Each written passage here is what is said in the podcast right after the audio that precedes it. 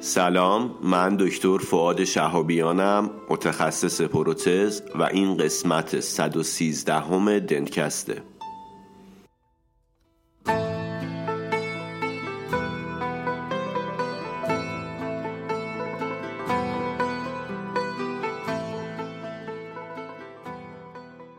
دنتکست مجموعه ای از پادکست هاست که در اون ما با همدیگه مقاله می‌خونیم. یعنی مقالات خوب و جذاب رو انتخاب می‌کنیم با همدیگه مرور می‌کنیم و به اشتراک می‌ذاریم.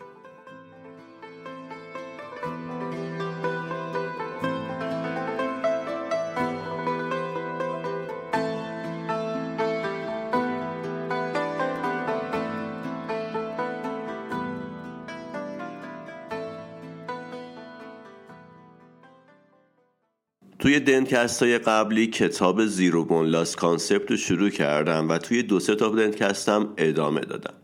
برای اینکه روند خیلی یک نواخت و خسته کننده نشه برای این قسمت و حالا تو هر موقع که ادامه پیدا کرد یه مقاله در نظر گرفتم. این مقاله رو می‌خونیم و بعد با همدیگه دوباره میریم سراغ کتاب. مقاله مقاله خیلی معروفیه مربوط به آقای گوداکر هست. حالا اگر اسمش رو درست تلفظ بکنم راجع به آماده سازی دندونه. میاد مقالات از پنجاه سال پیش تا الان رو بررسی می‌کنه و بعد برای هر جنبه ای از تراش و آماده سازی دندون یک guideline علمی به ما ارائه میده. این مقاله مقاله خیلی معروف و مهمیه. با همدیگه میخونیمش تا وقتی که تموم بشه و بعد باز دوباره میریم سراغ کتاب Zero Bone Loss Concept.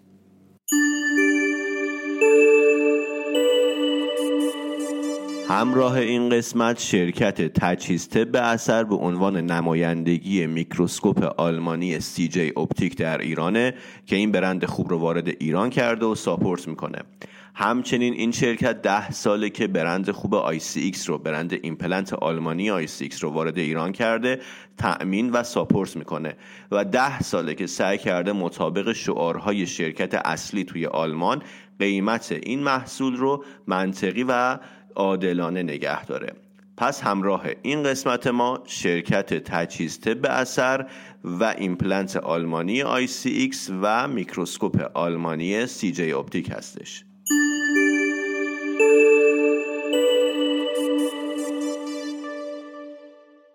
همونجوری که توضیح دادم این مقاله اومده جزء به جزء مراحل آماده سازی دندون رو بررسی کرده و با توجه به مقالات پنجاه سال گذشته یه guideline قطعی داده که این باید اینجوری باشه. مثلا اولین مسئله ای که بررسی کرده راجع به convergence یا تقارب دیواره ها به سمت occlusal ه اسمش هم گذاشته total occlusal convergence یا TOC تو مطالعات و مقالات مختلف total occlusal convergence یا TOC های متفاوتی پیشنهاد شده. مثلا برای اولین بار دو تا پنج درجه پیشنهاد شده یا حتی دو تا 6 درجه. توی سال 1994 یه مقاله اومده گفته بیشترین گیر tensile توی روکش هامون 6 تا 12 درجه است. یعنی وقتی TOC مون یا total occlusal convergence 6 تا 12 درجه باشه بیشترین گیر tensile رو داریم.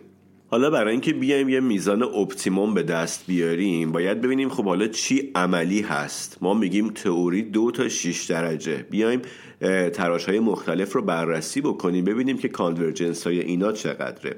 نکته جالب اینه که اکثر دندون پزشکا معتقدن که تراششون بین دو تا 6 درجه است. ولی خب بررسی هایی که کردن مشخص شده که حتی پروستودونتیستا هم توی تراشای روتینشون این زاویه رو ایجاد نمی‌کنن.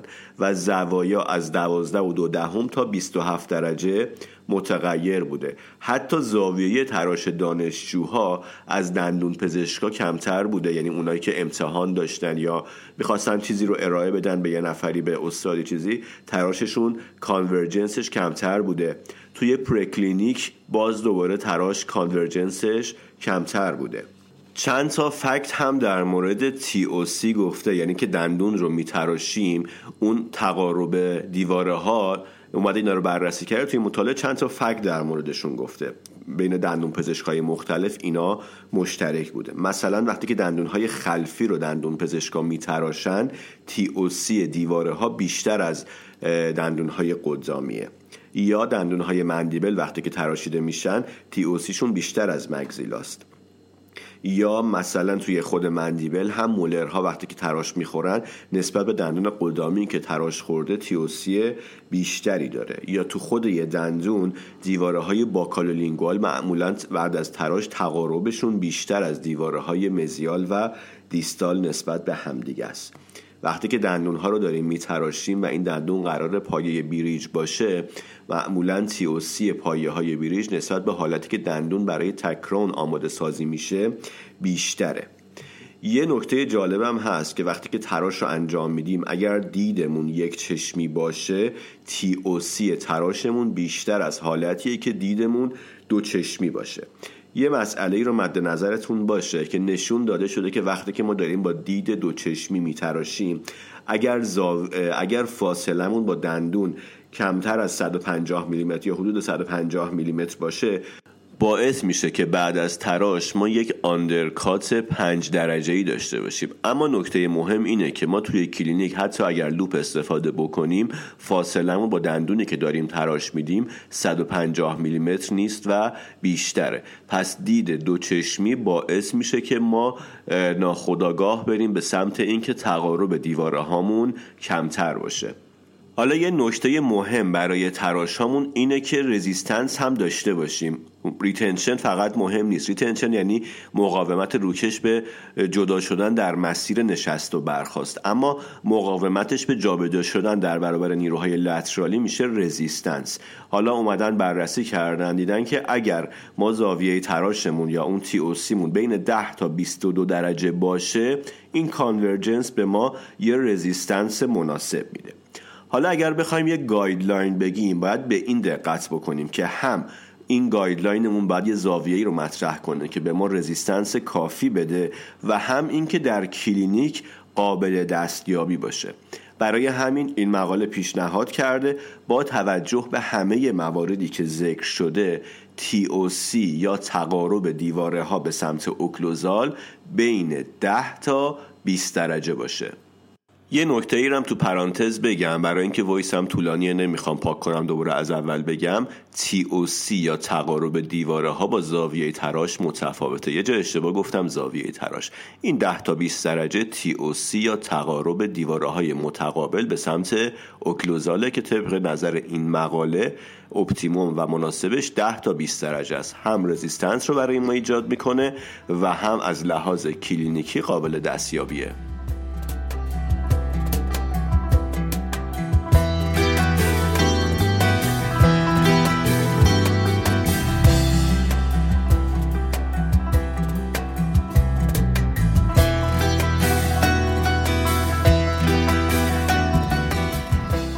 مسئله دیگه ای که اومده بررسی کرده ابعاد occluso cervical یا inciso cervical دندونه. یعنی بعد از تراش ما اون دندون ما چه ارتفاعی داره؟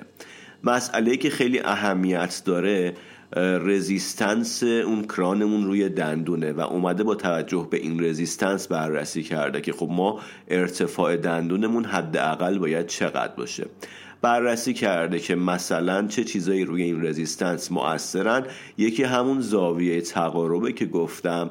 یکی قطر دندون تراش خورده است و یکی هم ارتفاعه. با توجه به همه اینها دنبال یک guideline یه که به ما بگه که مثلا توی فلان دندون حداقل ارتفاع باید انقدر باشه تو فلان دندونا فلان قدر مثلا اومده یه مقاله ای رو بررسی کرده یه مطالعه ای رو توضیح داده که مطالعه پارکر و همکارانشن. گفته اینا اومدن رزیستنس رو بررسی کردن توی دندون مولر. گفتن اگر ارتفاع مولر 3 میلیمتر باشه و قطرش هم 10 میلیمتر باشه و زاویه تقاربش 17 ممیز 14 هم باشه رزیستنسمون کافیه. اما اگر مثلا ارتفاع تراشمون کاهش پیدا بکنه بشه یک یا دو میلیمتر زاویه تقاربمون باید کمتر بشه. به ترتیب بشه 5 و 8 دهم یا 11 و 6 تا ما بتونیم رزیستنس مناسب داشته باشیم. پس طبق مطالعه پارکر وقتی که زاویه تقارب ما 17 و 4 دهم باشه و ارتفاع تراشمون تو یک دندون مولر 3 میلیمتر باشه رزیستنسمون کافی خواهد بود. چند تا مطالعه دیگر هم مثال زده که همشون گفتن توی اون زاویه تقارب مثلا 10 درجه 6 درجه اینا همه رو مثال زده.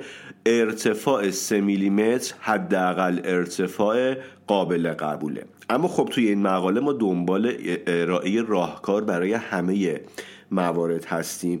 و گفته که ما گفتیم تی بین 10 تا 20 درجه اوکیه. پس بدونیم که اگر زاویه تقاربمون 20 درجه باشه خب دیگه اون 3 میلیمتر برای ما رزیستنس کافی ایجاد نمی‌کنه. پس اون 3 میلیمتر توی مقاله پارکر گفتیم 17 و 4 دهم باید زاویه تقارب باشه تا resistance مناسب بده. توی چند تا مقاله دیگه هم که مثال زده 10 درجه و 6 درجه و ایناست. خودش هم داره میگه که ما توی قسمت قبلی توضیح دادیم که TOC مون بین 10 تا 20 درجه از لحاظ کلینیکی قابل قبوله. حالا اگر اون TOC مون 20 درجه باشه ارتفاع 3 میلیمتر دیگه برای ایجاد یک resistance خوب برای ما کافی نیست. حالا اگر بخوایم کاربردیش بکنیم بعد به این دقت بکنیم که قبلا هم توضیح دادم توی تراش و آماده سازی مولرها ناخداگاه تی بیشتره. اگر بخوایم این رو کاربردی بکنیم یعنی دندون ها رو دو دسته می‌کنیم. پرمولرها و دندون های قدامی و مولرها که گفتم مولرها معمولا تیوسی بیشتره. پس توی دندون های قدامی و پرمولر که معمولا تیوسی کمتر و بین 10 تا 20 درجه است و نیرو هم کمتره ما می‌تونیم حداقل ارتفاع تراشمون رو 3 میلیمتر بگیریم. اما توی مولرها که هم قطرشون بیشتره هم نیروها اونجا بیشتره و همین که به شکل ناخودآگاه تراش به سمتی میره که تی او سیمون بیشتر باشه تقاربمون بیشتر باشه توی مولرها میگه حداقل ارتفاع رو چهار میلیمتر در نظر می‌گیریم. پس توی مولرها حداقل ارتفاع تراش باید چهار میلیمتر باشه.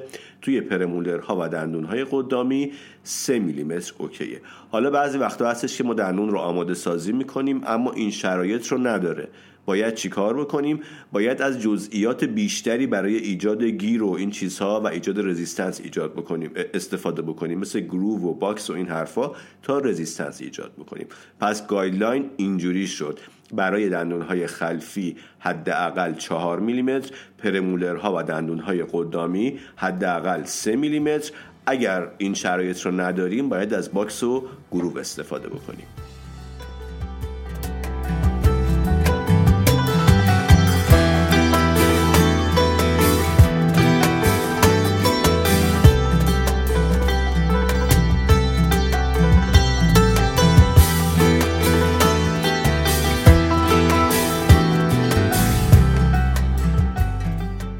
مسئله دیگه ای که در موردش صحبت کرده نسبت بعد occluso cervical دندون یا همون ارتفاع دندون تراش خورده به ابعاد faciolingual ی دندونه. میگه خیلی وقتا وقتی که عضلات به دندون ها نیرو وارد می‌کنن یا parafunction داریم این نیروهایی که وارد میشه یه بردار افقی هم داره. که این بردار افقی هم باید در مقابلش مقاومت صورت بگیره و چیزی که اینجا اهمیت دار میشه اون بعد faciolingual ی دندونه. ما حالا باید ببینیم که این بعد faciolingual ی چقدر باشه که ما resistance مون مناسب باشه. اومده بررسی کرده گفته مثلا توی incisor ها 96 درصدشون به این نیروی افقی resistance دارن. توی canine ها 92 درصد. و توی premolar ها 81 درصد. اما توی molar ها این resistance به 46 درصد می‌رسه. چیزی که توی این مورد اهمیت داره همینه که گفتم یعنی نسبت occluso cervical به بعد faciolingual. این نسبت توی molar ها نسبت به بقیه دندونها پایین تره یعنی که ارتفاع دندونهای تراش خورده molar کمتره. و نسبت به بعد faciolingual و این باعث میشه که این نسبت بیاد پایین تر. وقتی که این نسبت بیاد پایین تر باعث میشه که ما ثبات در resistance در برابر نیروهای افقی نداشته باشیم. حالا اومده مطالعات مختلف رو بررسی کرده که ببینه میزان این نسبت نه این نسبت occlusocervical به faciolingual چقدر باید باشه. خب مشخصا TOC یا همون زاویه تقارب هم روی اون resistance مؤثره. همه اینها رو بررسی کرده مقالات مختلف رو بررسی کرده نتایجشون رو گفته و در نهایت نتیجه گیری کرده. نتیجه قطعی که پیشنهاد شده. نسبت occlusocervical به faciolingual دندون ها توی همه دندون ها باید چهار دهم یا بیشتر باشه.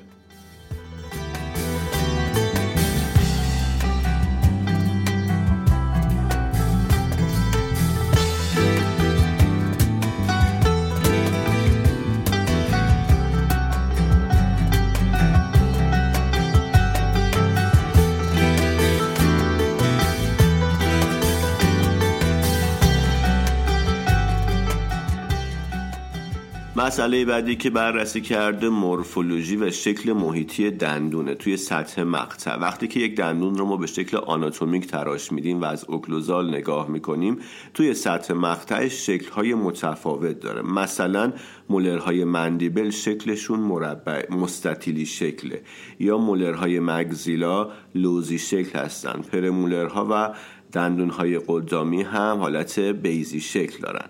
این شکل geometric باعث میشه که restoration ما روی این دندون تراش خورده resistance داشته باشه. نیروهایی که می‌خوان اینو از روی دندون بلندش بکنن این شکل دندون باعث میشه که resistance مون بیشتر بشه.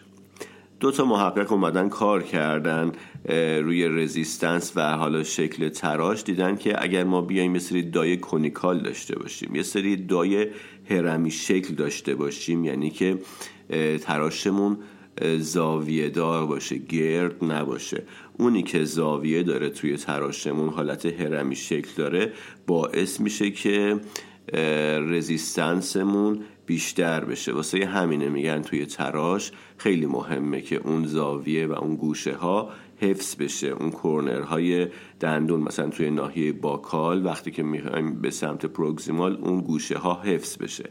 اما اگر به هر علتی تراشمون round شد به خاطر اینکه این اثر می‌ذاره روی کاهش resistance باید بیایم از groove و box و مسائل دیگه استفاده کنیم. باز اومده یه سری مقاله توضیح داده که تهش به این نتیجه رسیده که molar ها به خاطر شرایطی که دارند اون ارتفاع کمتری که دارند به خاطر نسبت کمتر ارتفاع به faciolingual شون به خاطر TOC بیشترشون و اینجور مسائل می‌تونن از اون موارد اضافه مثل box و groove سود ببرن و این مسائل باعث میشه که اینها resistance بهتری داشته باشن. اما توی همین molar ها روی molar های mandible تاکید بیشتری کرده. به خاطر flexure mandible به خاطر نیروی زیادی که اونجا داره و به خاطر اینکه قبلا هم گفتیم که توی molar های mandible ما TOC بیشتری داریم فضام کمتره و کلا مسائلی که مربوط به molar های mandible ه گفته تو molar های mandible توصیه شده که حتما از box و groove استفاده بشه به خاطر اینکه resistance رو افزایش بدیم. یعنی این رو برای خودمون یه باید بدونیم که با توجه به شواهد و مقالات اگر داریم molar mandible آماده سازی می‌کنیم حتما برای افزایش resistance به box و groove هم فکر بکنیم و اعمال کنیم. اما خب مدل این مقاله اینجوریه که میاد جزئیات رو بررسی می‌کنه و راهکار قطعی میده. حالا ما فهمیدیم که راهکار قطعیمون اینه که واسه molar های mandible باید box و groove بتراشیم. این box و groove رو روی کدوم دیواره ها بذاریم؟ باز چند تا مقاله بررسی کرده. توی آخریش گفته که مشخص شده که خب به خاطر اینکه دیواره های proximal معمولا TOC کمتری دارن. اینو قبلا توضیح دادم. اگر box و groove مون توی این دیواره ها باشن اینا زاویه بهتری با محور طولی دندون خواهند داشت. برای همین توصیه شده که وقتی که می‌خواین box و groove بذارین box و groove تون رو روی دیواره های proximal بذارین نه buccolingual. پس برای molar های خلفی mandible حتما box و groove باید بذارین جاهای دیگه بستگی به شرایط داره. حالا تو molar ها کلا توصیه شده ولی برای molar های mandible قطعیه. box و groove بذارین و با توجه به مجموع مقالات این box و groove رو اگر توی دیواره های proximal بذارید اثرشون بیشتر و بهتره. توی قسمت بعدی راجع به location finishing line صحبت کرده. خب این چون برامون تکراریه و زیاد در موردش صحبت شده فقط نتیجه گیریش رو میگم. و الا مقالات خیلی مختلفی رو بررسی کرده که اومدن کجا گذاشتن finishing line رو نمی‌دونم انقدر فاصله دادن. کلا بحث راجع به biological width ه دیگه هممون می‌دونیم که finishing line باید بالای لثه باشه. هر جایی که امکان پذیر هست یعنی که retention و resistance form و شرایط دندون و مسائل زیبایی این اجازه رو به ما میده که finishing line مون رو بالای لثه بذاریم. اما اگر هم قرار باشه بریم زیر لثه باید حواسمون باشه که finishing line به epithelial attachment تجاوز نکنه. این قانونشه. که حالا من کلش رو توضیح دادم توی یه چند تا پاراگراف برای اینکه خب خیلیاش کلینیکی نیست و فقط مقاله ایه نتیجه کلیش رو براتون گفتم.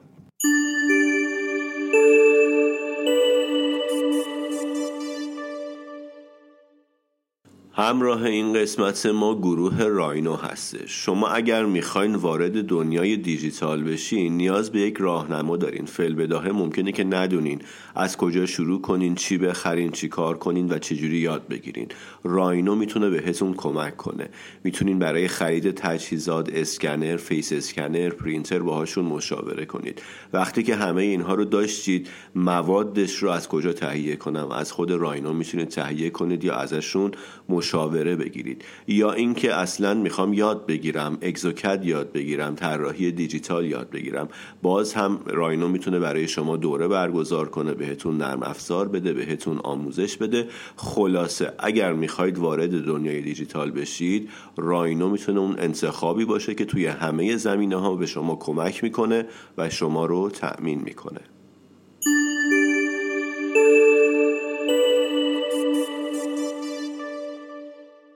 این مقاله رو فعلا من اینجا به اسمام میرسونم. توی پادکست بعدی بقیهش رو می‌خونیم و تموم می‌کنیم.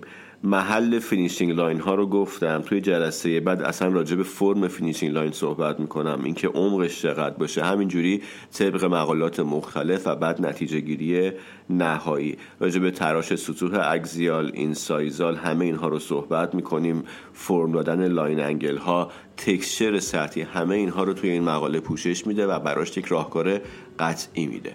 خیلی ممنونم که وقتتون رو در اختیار من گذاشتید. امیدوارم که اوقات خوبی رو داشته باشید. دلم تنگه ولی اینجا کسی چشم انتظارم نیست. همه هستن ولی افسوس اونی که دوست دارم نیست.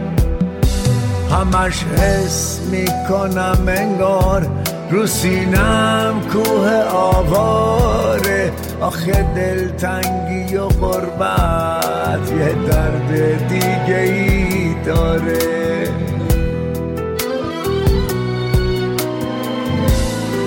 برای من که دلتنگم تو هم دردی و هم درمون. اگه بودی نمی مردن امید و آرزوامون نفهمیدی؟ غمت تو خونه مهمون شد. درست جایی که تو رفتی. همون نقطه زمستون شد. تو با رفتن نفهمیدی که من موندم و بیراهه. یه روز میاد و می‌فهمی که رفتن آخرین راهه.